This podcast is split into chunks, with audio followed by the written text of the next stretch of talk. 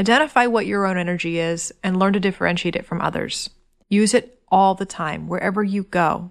When you start scanning your environment and saying, well, that's someone else's energy over there, you can go on a whole rabbit hole just feeling into them as you're in a conversation and just get all this, you know, feelings about this or feeling about that. And it can be very confusing. But I really highly recommend just to bring yourself and your awareness back to what is yours, what feels like you. This is the Mind Body Detox Podcast, where we discuss all things integrative health and wellness, interviewing folks from all over the world, sharing insights and wisdom on how to live a healthier life in mind, body, and spirit. Welcome back to the Mind Body Detox podcast. I am your host, integrative intuitive medium Kara Lovehart, and we're continuing on with our empath series today. We're going to talk about ending energy enmeshment, so empaths in relationships. This is a big one. We talked about boundaries in the last episode, but we're going to go into ways that we experience these crossing of boundaries on an everyday basis. Let's start with the common ways that we end up enmeshing our energy or entangling our energy with other people. When we lose track of ourselves, we start to absorb other people's emotional debris, and then we, of course, get drained and all the other lovely symptoms that come along with losing yourself and absorbing other people's energy. There are four common ways that we experience energy exchange in different dynamics these are layered based on the intimacy levels that we are experiencing with those individuals. We have strangers and acquaintances, which are a little bit more outside of our bubble. They're not as close to us intimately. We have people at work that we interact with, our extended family, and then our immediate family, like our romantic partners, our spouse, or children. And that is the levels of our intimacy, how it kind of progresses there.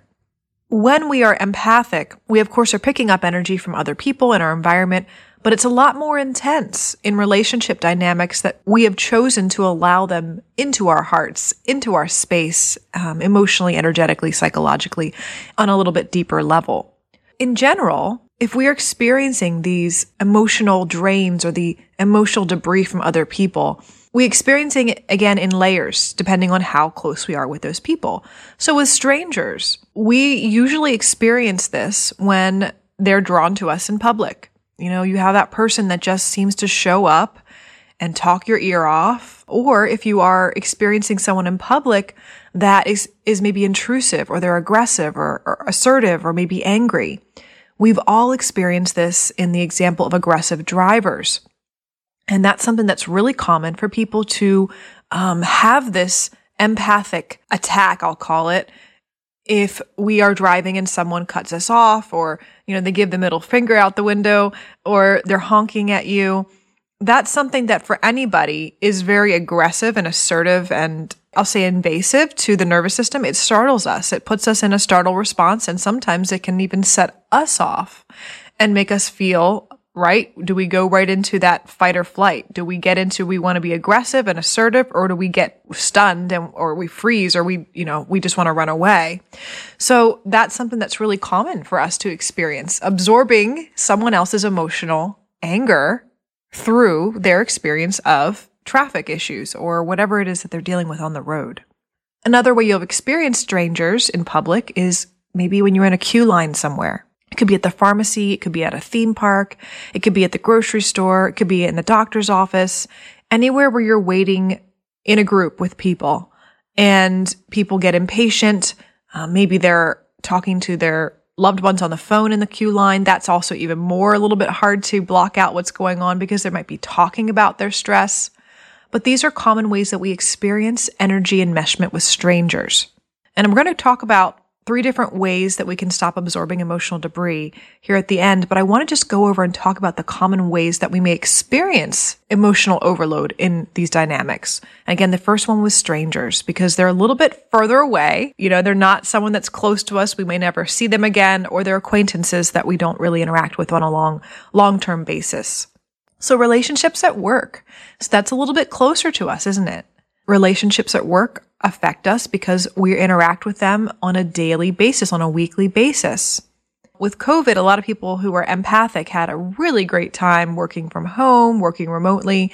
But even if you're working remotely and you don't have a desk job or you don't work in a facility with other individuals, relationships at work can still affect you in the dynamic of an interaction over email, over text message. If you have some sort of communication system that your team uses, those things can still affect us. So when we're affected and absorbing all the emotional debris in relationships at work, this is when we are experiencing maybe we're being talked about. Maybe an aggressive coworker or boss is venting or we are experiencing their disappointment in something that we did do or we didn't do.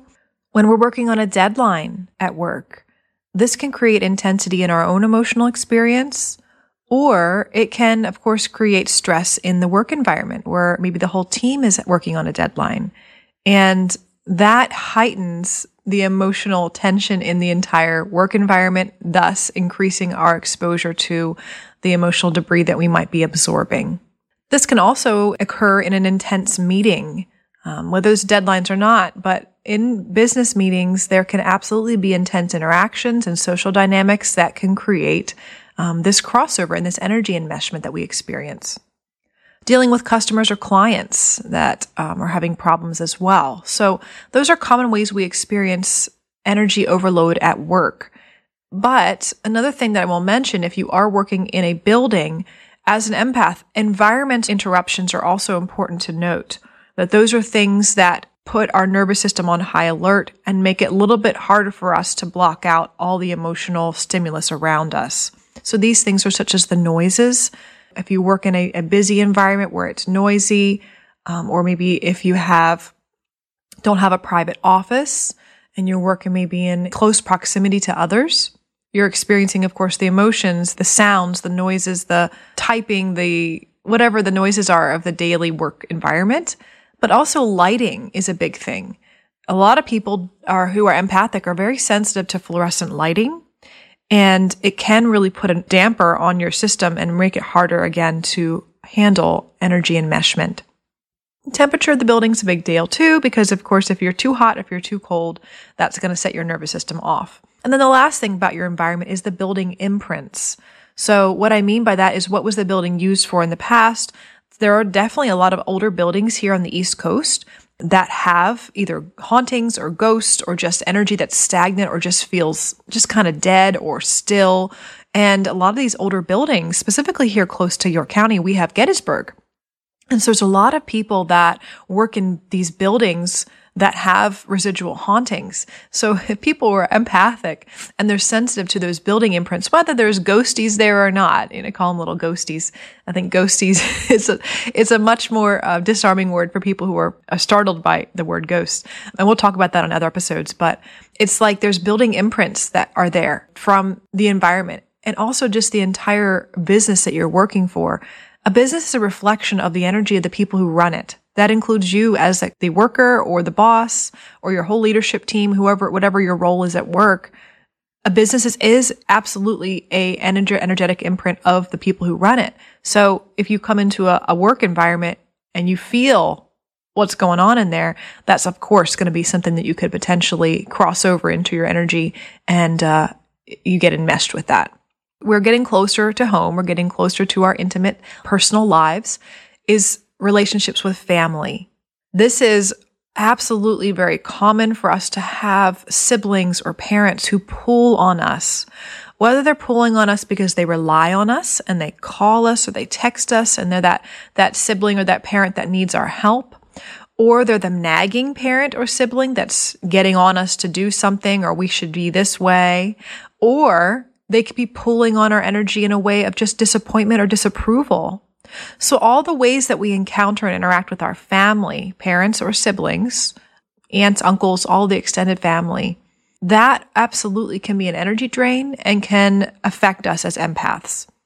When our, our family's worried about us, angry with us, or maybe we're unwell, um, and we just have a hard time blocking out that because when we're not feeling well, it's it's very challenging sometimes to separate ourselves, and we get enmeshed with our family I know that whenever I feel one of my family members who's not well, um, I will have dreams about them and it starts to pull on me. But, you know, again, we're going to talk about ways to stop absorbing that and to not get enmeshed. But again, the closer you are to your family members, we're going to go into romantic partners and children here. That absolutely can put a toll on you because you are connected to them. And the more you're connected with them on some level, your identity is a part of their life. So they are part of your identity, part of who you are. And that we talked about in the last episode the safe zone boundaries for empaths. We talked about the safest place for you to be is completely anchored in within yourself and your identity.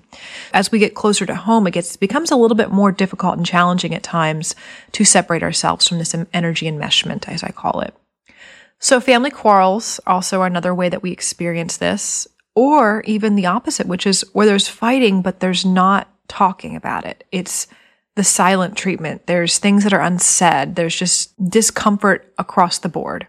So that also is another way that we experience this in our relationships with our family. And I think that one of the biggest ones for empaths in family dynamics is when families are having expectations, things are going unsaid, or there are judgments being placed upon us.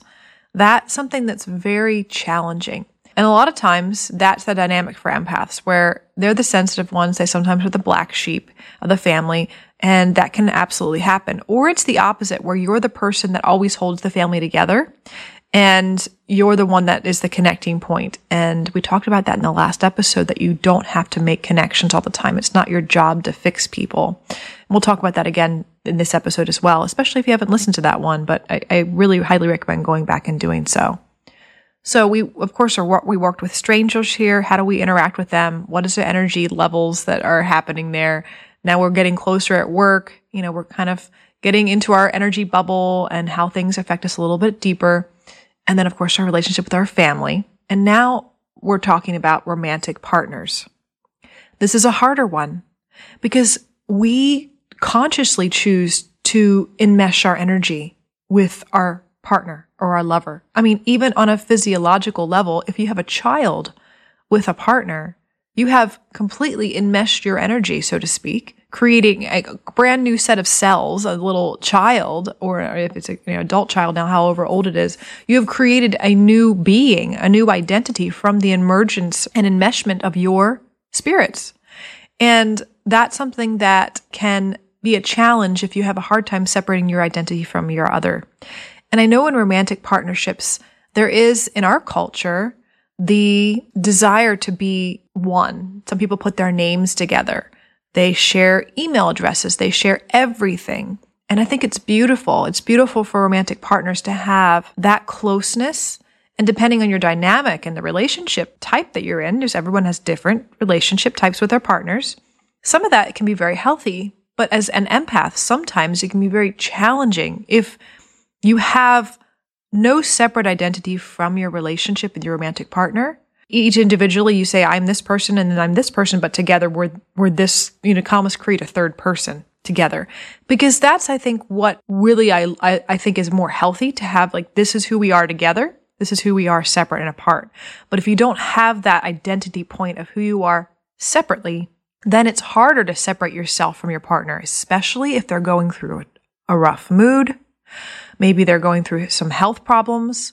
If they're upset with us or we're upset with them and, you know, there's a back and forth there, it's really, really challenging because I know those of out there who I work with that live with partners that maybe are struggling with mental health stuff or are physical health stuff, or they just when they get in bad moods, like it's almost like really draining to be around them. But of course, you want to fix things. We talked about in the last episode. We, we don't, it's not our job to fix people.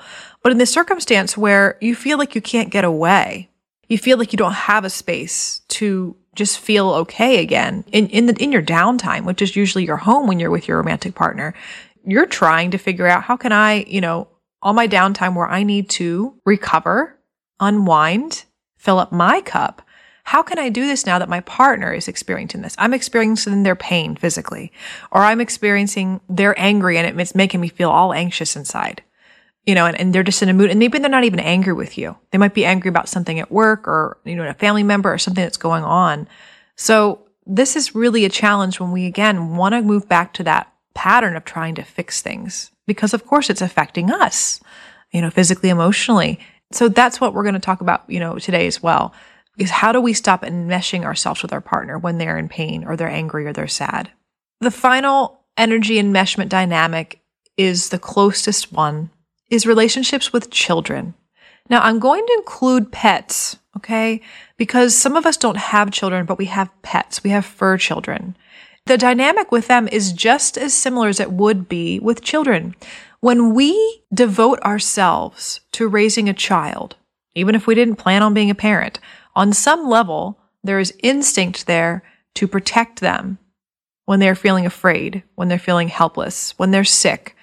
Get involved in their relationships if they're having struggles or if they're struggling with school or a task or any of those things. So, so much of our energy is just from a survival instinct to help them survive is enmeshed with them.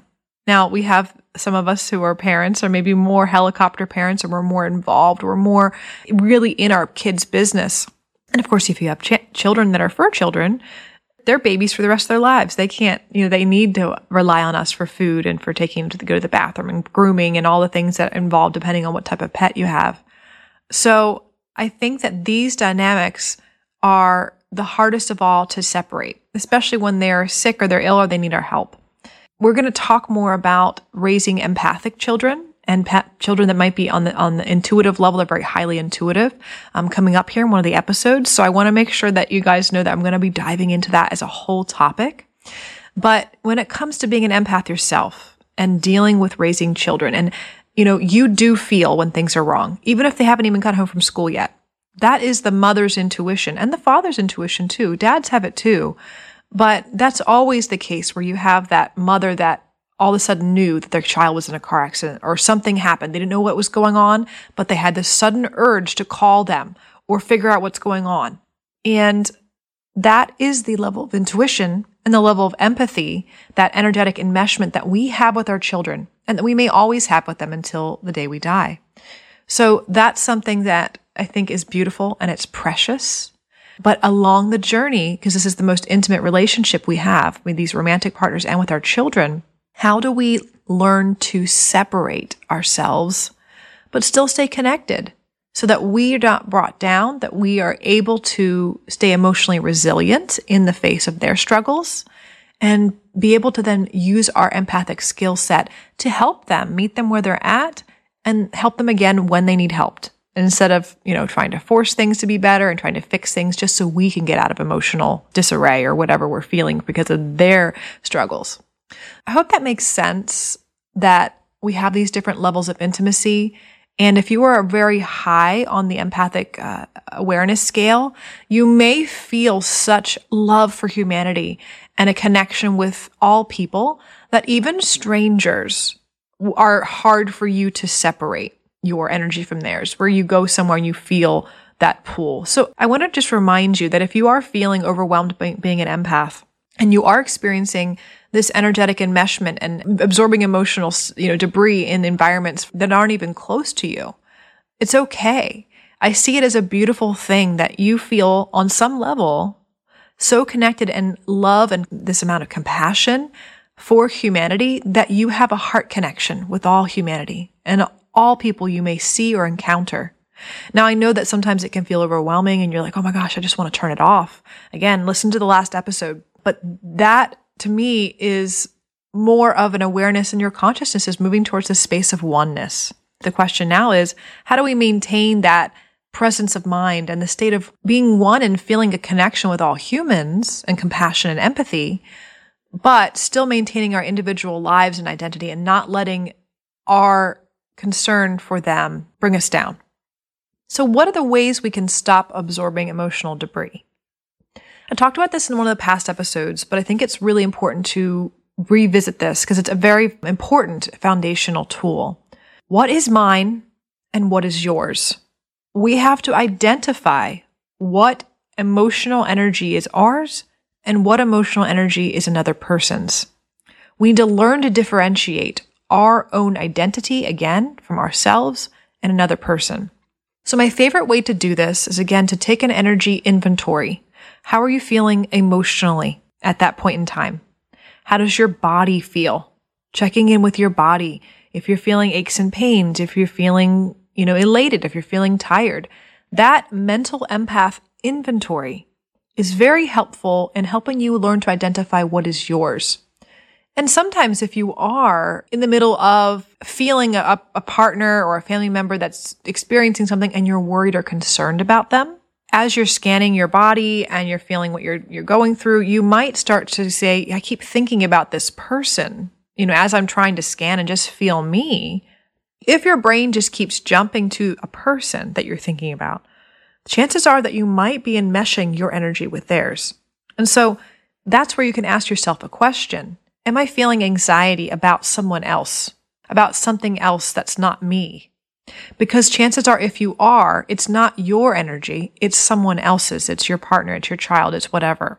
And that's again part of this important um, technique in learning to stop absorbing other people's energy is we have to first start with what is mine and what is yours and continue to build upon that as a practice wherever we go identifying this is my energy and without judgment most importantly we don't want to judge something that we're feeling as negative or bad or low vibe i honestly feel like when we do that we are attaching ourselves to a charge, an emotional charge. So that person's feeling angry. I don't like that. That's not comfortable. When we're judging that and saying, I don't like that, it's bad energy, we're contributing to a resistance to it. And we say what we resist persists and what we embrace, we erase. So if we embrace the fact that we're feeling someone else's anger and say, okay, it is what it is. It's their anger. We're not judging it. We're not trying to push it away. We're not trying to absorb it deeper into ourselves either or trying to fix it for them. But when we can identify and be objective and say, it's just anger. That's what it is. Okay. When you can do that and identify it, that's when you can say that that's not mine. Okay. And let it go. Now, I think letting go is a whole thing for empaths, and that's a whole nother episode. We can talk about that. But that's really a, a, foundational tool to start with. Identify what your own energy is and learn to differentiate it from others. Use it all the time, wherever you go. When you start scanning your environment and saying, well, that's someone else's energy over there, you could go on a whole rabbit hole just feeling into them as you're in a conversation and just get all this, you know, feelings about this or feeling about that. And it can be very confusing. But I really highly recommend just to bring yourself and your awareness back to what is yours what feels like you. So that's foundational tool number one. When we can use this in our relationships that are close to us, now we'll start with the strangers here. It's a little bit easier, right? We can say, well, that's not me. I don't even know this person, right? If you're energetically sensitive, and I'm very highly intuitive as an intuitive professional, I feel that a lot of times I know those people on a very deep level because I experience, if I let myself open up to that, um, I can experience and get a lot of psychic information about that person. And luckily, I can learn to kind of pull back and not do that all the time.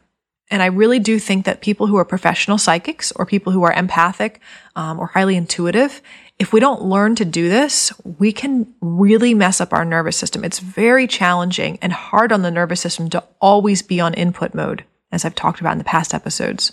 So I think it's def- definitely very powerful to be able to identify this is someone else's stuff. I don't know them. You know, I, I know that they're feeling this way right now. This is what I'm experiencing, but I'm going to bring my awareness back to what my energy is. Same thing with relationships at work.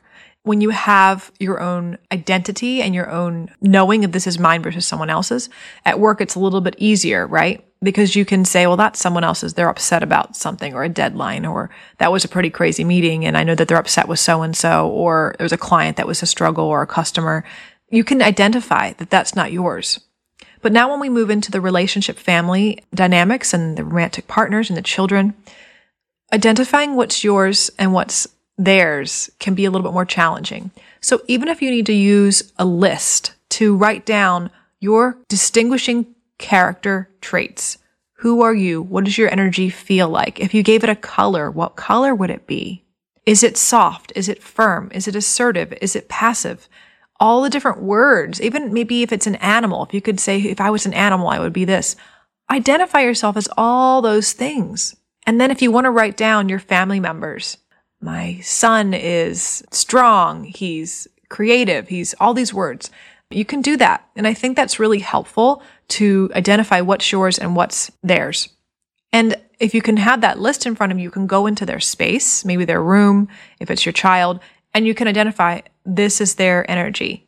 That again, especially when you're living in close proximity to other people, having that foundation of knowing what's yours and what's theirs by identifying even with keywords, taking it from this nebulous sort of emotional field of just emotional absorption and like nonverbal just input, you know, signals that we're getting. We, we, we don't really have a word for those. It makes it a little bit harder to distinguish. And again, it's so nebulous. So write down these characteristics of what this person is to you. What do you perceive them to be as their identity? That can really help you nail down and also build your language for when you feel that type of energy signature, so to speak, maybe in others or in another space. You said, this feels familiar. It feels kind of like my son energy. And then maybe you'll meet that person and learn that there's similar characteristics to that person as you get to know them and go, wow, that's interesting. And that's how you develop this whole language of being highly intuitive or empathic and learning to trust that. Because if you're giving words and giving a language to the emotional input signals that you're getting, then you're able to identify specific feelings and emotional signatures in other environments and other people as you encounter them and still identify these are theirs, this is mine. So number two, ways to stop absorbing emotional debris. Marking your territory. And no, I don't, I don't mean like a dog and like how dogs mark their territory, but claiming your energy, claiming your space, claiming your things, now, people use this term all the time, kind of in the spiritual realms. They say, claim your space, claim your space. Well, what the heck does that mean on a practical level? When you identify that these are my characteristics, this is who I am, let's just imagine that you are claiming your space in your bedroom. Well, what type of things represent you?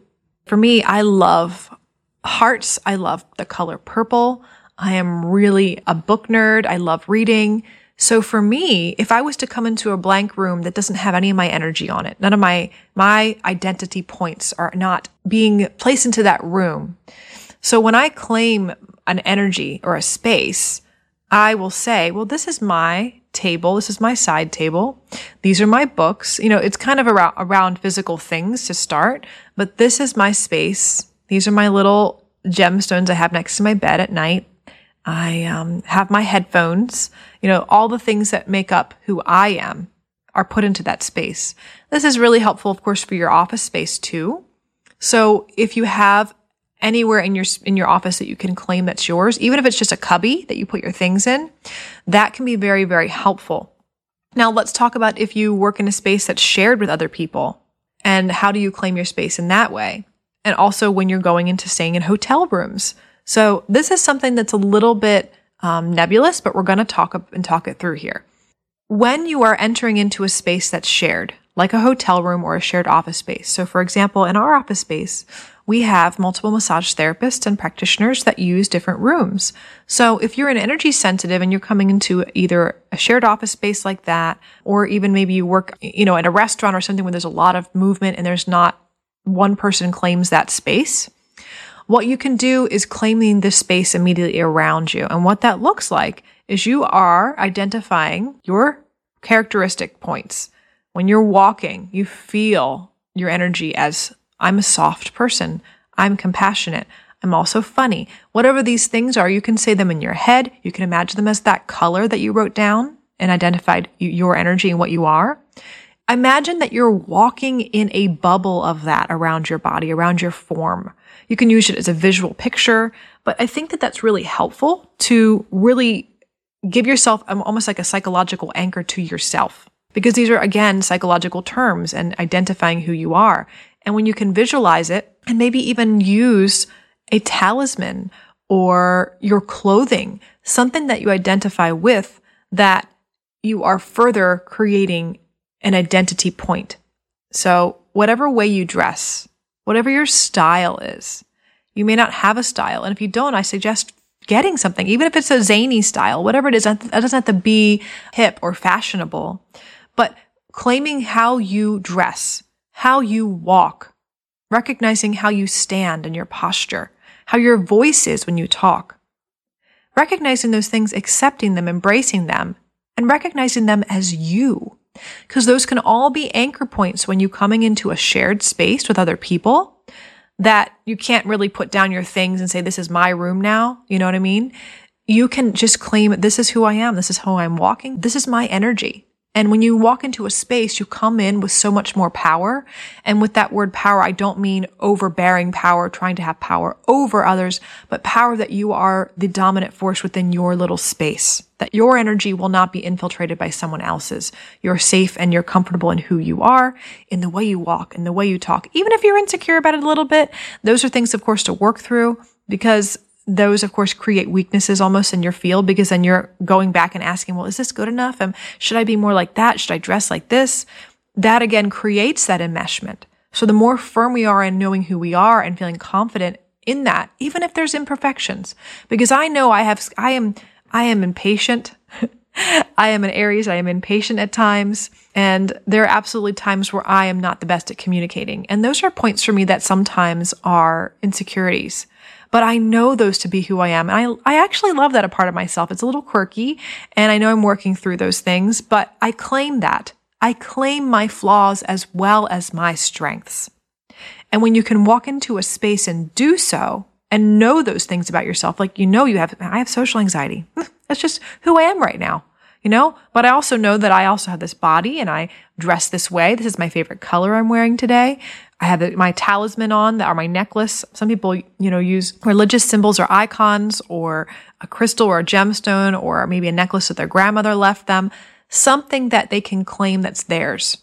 Now, when it is something that goes into like a grandmother or grandfather or someone's item that you did that you are wearing that someone crossed over, that's a whole other thing because you can potentially be on a, on a psychological level holding their energy. But if it's someone that you feel that's protective for you, um, even if it's something like Archangel Michael is said to be the, I call him the bouncer angel, the angel to help us feel safe and protected and to eliminate, you know, energies that are disruptive to us.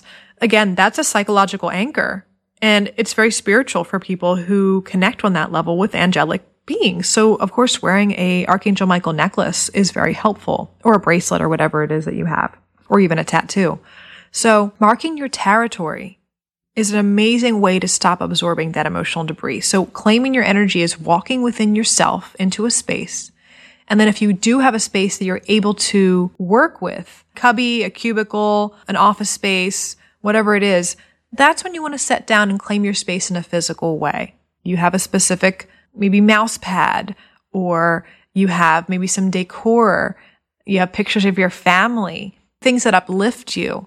You have maybe essential oil diffuser, whatever it is that you love that you put into that space. It's a really great way to claim it. Now, on enmeshing energy in hotel spaces. This is a really big one because I remember years ago as an empath, I was again unable to turn down my sensitivity as a psychic too. So not just an empath, but all the things that I was experiencing in two big places that affect me, hospitals and hotel rooms. Those two spaces can be very overwhelming because there's so many people that have come and been in those spaces and specifically in hospitals because they have a lot more energetic charge to their experience there. Usually there's, there's fear, there's anxiety, there's death, there's all the things that happen in a hospital. And so those are some really I, I, hate to use the word toxic, but for empaths who are sensitive, who can't turn down that sensitivity, it can feel very toxic to be in those spaces.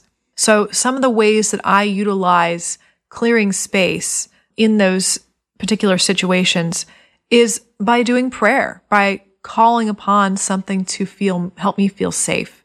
Um, when I was staying in a hotel room, I, of course, you can't burn sage or do anything like that. Um, sometimes you can't burn candles, but I used uh, a sage spray. I had a smudge spray that I used and all those tools, we're going to talk about those here for psychic spring cleaning. We're going to do an energetic uh, spring cleaning here coming up um, for this uh, next month. But I think that those things are very powerful in claiming your space and marking your territory, so to speak. You are basically setting an intention in a room with different types of tools. And we'll talk about how those tools work and ones that we love. And we'll go into that in an upcoming episode here. But marking your territory is a great way for you to, you know, not only be able to interact with strangers because again, you're claiming your energy when you're walking into the space of the grocery store in the queue line. So you can keep yourself in a separate space, so to speak. And same thing with at work and also with our family and our romantic partners and our children. We have to have a separate space. Even if that is, I need to go into the bathroom and you go in there and you pray in the bathroom, you, you know, light a candle, you turn on the hot bath and you have your own physical space that is sacred to you. You're separating yourself from your children.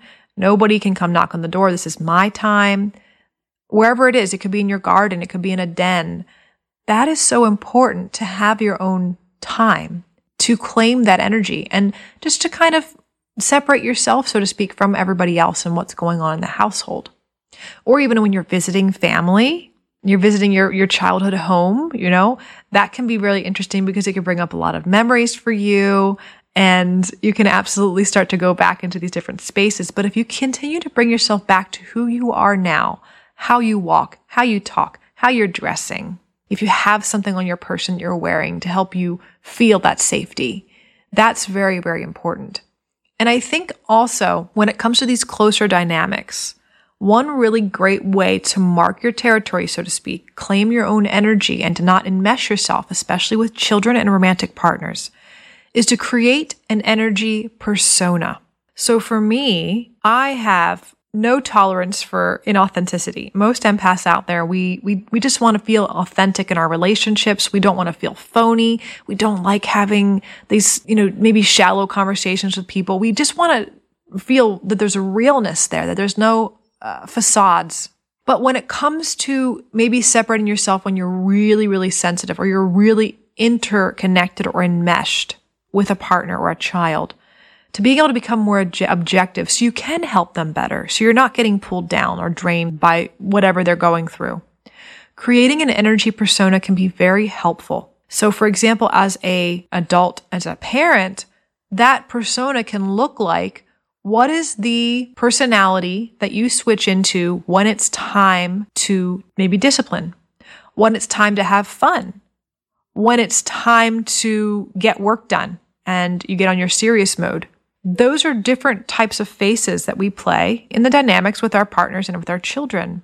So if we can identify one of those, maybe your energy persona when your child or your spouse is going through something tough is someone who you know it's strong, that's not wavering, think of a man or a woman maybe in the public eye or even a, a, fictional character that you relate and say, you know, that person's strong. They're able to be there for people, but they're able to just be content and they're not needing to fix or change things. You can start with that if you don't have like an idea of what that looks like for you. But for me, I create an energy persona of I am the person that's able to hold things together. I'm stable. I'm able to be with my family and let them be in their wounds, in their struggles. I reach out and ask if they want help, but I'm able to pull back and go and sit in my office or into my spaces and read my book and, and sometimes forget that they're going through what they're going through. But, you know, I'll go and check on them. But years ago, I was unable to do that. You know, if my partner was upset or upset with me or my son was going through something, and you can't change it. You know, there's nothing you can do to help to say, Hey, do you want to talk about it? You know, when that gets to that space, I used to just sit there and I know a lot of empaths out there have, have experienced this. I would sit there and feel uncomfortable. I would feel discontent. It would just be anxiety ridden. The experience of when are they going to be stop being, you know, f- upset or sad or I want to fix this. And again, that is really challenging because you're trying to unwind and fill up your cup in your own downtime. And it was really nerve wracking because I was unable to separate. I would be, my mind would keep thinking about them. I'd go in the room where they're at and see if there's anything I could do. And that's just draining. And that is opening yourself up to absorb more of what's going on with them and taking on sometimes the energy for them. And like I said, when you are in a healthy dynamic, you can allow someone to vent, to share with you, and you don't hold it for them. You let it go for them you accept, you love. You're not having to take on their emotional burden they're experiencing and try to fix it for them because that's taking away part of their journey. It's part of their journey to hold that energy. But you can listen and they can offload a little, a little bit And it's interesting we use those words to offload this stress because it is a load, it is a heaviness, it is a burden. It feels even like that as an empath. But when you take it, you don't have to hold it. When someone's offloading, they're venting, they're sharing something with you, you can listen, empathize, and not have to put it into your body, so to speak. You can just observe it and then let it go because you know it's not yours. And that's how, and we'll go deeper into this in the future episodes of how we let go. But letting go is recognizing that it's not yours. Pulling back to you and your identity again is important to remember. So look at experiencing um, a different persona when you are in these situations that are very hard. The child, it can be harder because you're like, well, I don't want to separate myself and I don't want them to feel this way or that way. But being a parent, it is important to be able to create these different roles that you play. It's time to play. It's time to work. It's time to be, you know, you're not listening to the rules. Those are so important. And I think when we can put on those personas, we can separate ourselves, so to speak, from feeling so much and being so enmeshed with them. The final step to stop absorbing emotional debris is to embrace contrast and separateness. We have to notice the differences in our stuff versus another and allowing ourselves to stand in our own bubble. We talked about that, you know, identifying what's ours and what's, what's theirs and allowing that contrast to be there. Cause again, like I said before, what we resist persists and what we embrace, we erase. When there's contrast, we resist it. We feel that maybe sometimes there's you know, a separation or a difference and we don't want separateness. We want to be together. We want everyone to feel happy and calm and peaceful. And when we can embrace the separateness, the uniqueness, the differences, between us and others and accept it through love. We're not holding it anymore and trying to fix it and make it different or mal, you know, it's, oh, we can make this change. And, you know, because a lot of time energy is malleable and we try to use our love to shift it, right? To be where we want it to be. And I do think that we can really find more love and grace in our lives if we embrace the differences. And that goes along with strangers, people at work, your family. There's so many differences in family. Sometimes we are very similar yet very different. And if we can celebrate these differences, and even if in your mind, you know, you need to look at your family members or your, your work family, whatever it is, if you need to look at them in your mind just for a second, as if they're characters in a movie, that we're all characters in a movie or show. And if that helps you to kind of zoom out and see what's going on, or even to laugh at it. You sometimes situations are so hyperbolic and so emotionally charged. There's so much energy around a situation that if we back up and we realize that this situation right now, we are floating around on a rock in the middle of outer space. And this is just a zoomed in drama here that we're experiencing and this too shall pass.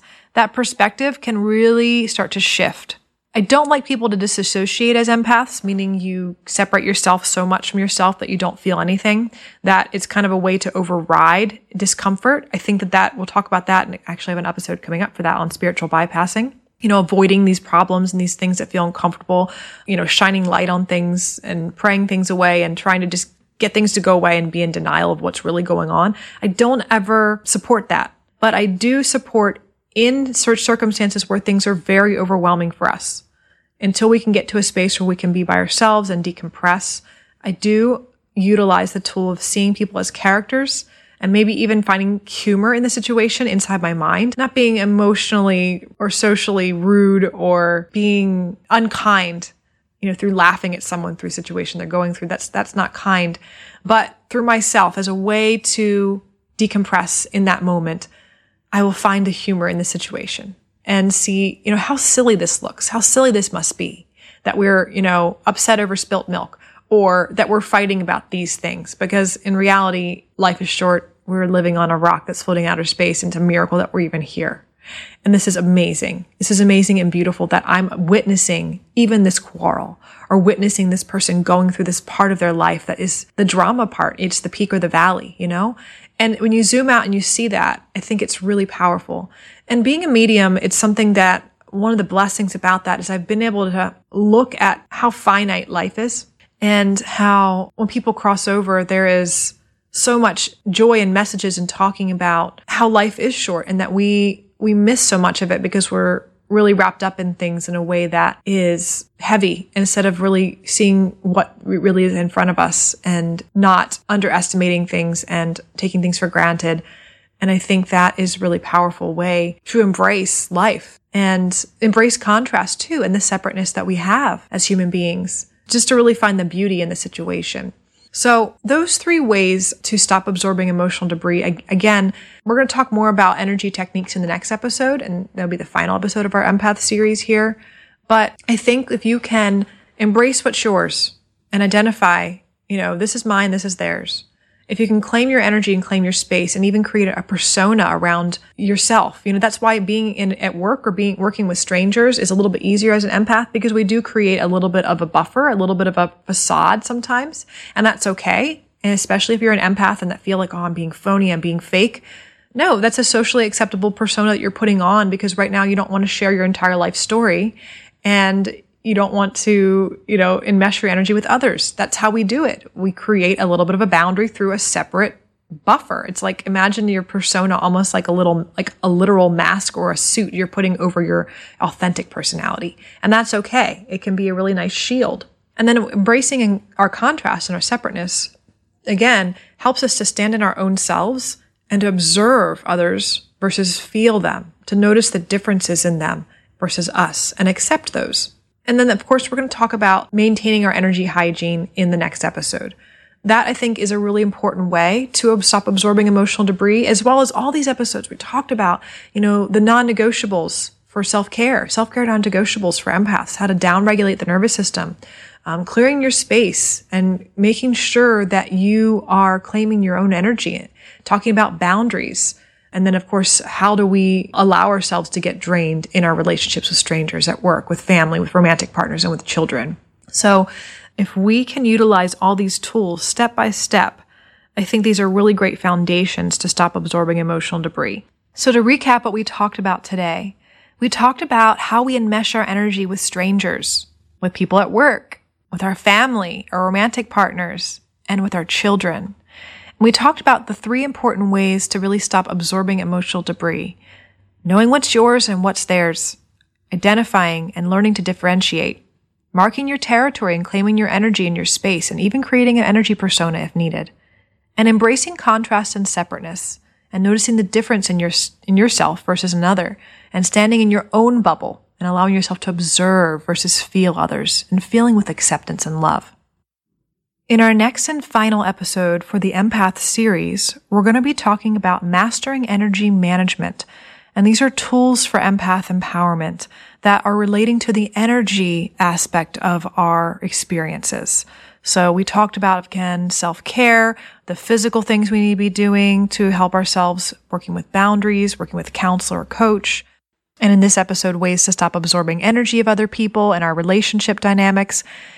And again, the next episode, we're going to go into these really fun ways that you may not have explored yet for ways to maintain your energy hygiene.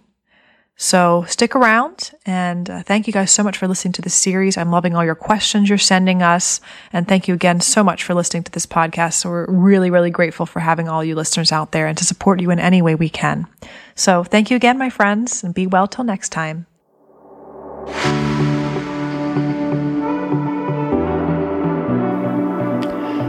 You for listening to the Mind Body Detox podcast. We wish you wellness and health in your mind, body, and spirit. And be well until next time, my friends.